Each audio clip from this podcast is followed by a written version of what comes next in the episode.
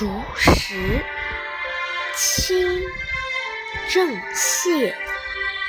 咬定青山不放松，立根原在破岩中。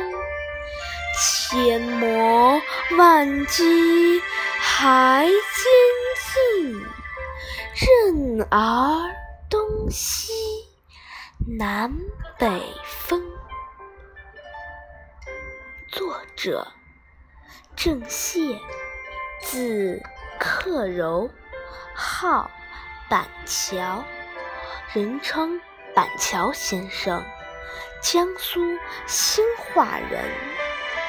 清代清代著名书画家、文学家，康熙秀才，雍正举人，乾隆进士，扬州八怪之一，善于画竹子，有《板桥全集》。注释：一、竹石，这是诗人为自己画的竹子题的诗。二、咬定，竹子紧紧扎根在岩石上，像咬住一样坚固。三、立根，扎，指扎根。四破岩，指岩石的裂缝。五千磨万击，指千种磨练。万种击打，万众击打，万众。万种打击。六坚劲，指坚坚韧有力。七任指任平。八耳指你。九东西南北风，指来自。四面八方的风。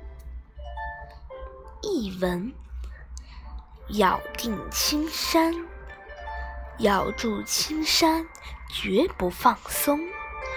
竹根扎在破岩的破裂的岩石中，千锤万击，还很坚毅，很坚韧。不管。你刮东西南北风。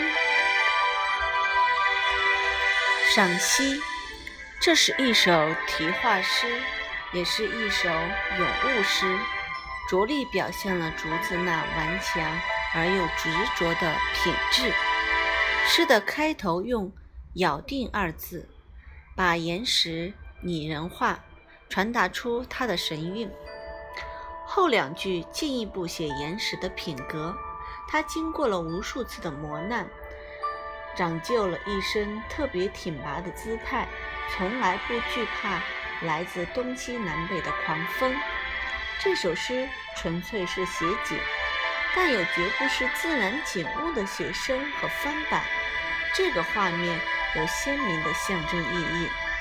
乱崖恶风压制摧残着竹子的生长。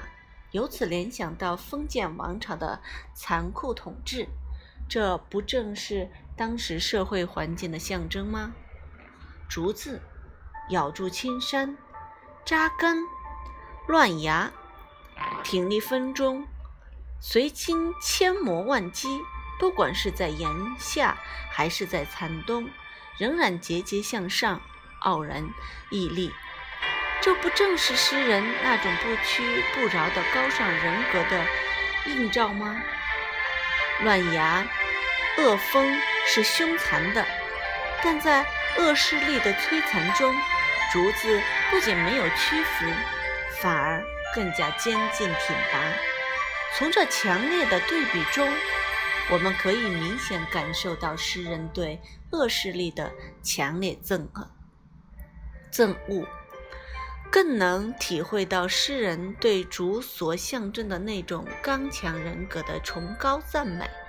所以这首诗表面上是写竹，其实是写人，写诗人自己那种真直、倔强的性格，绝不向任何人邪恶势力低头的高傲风骨。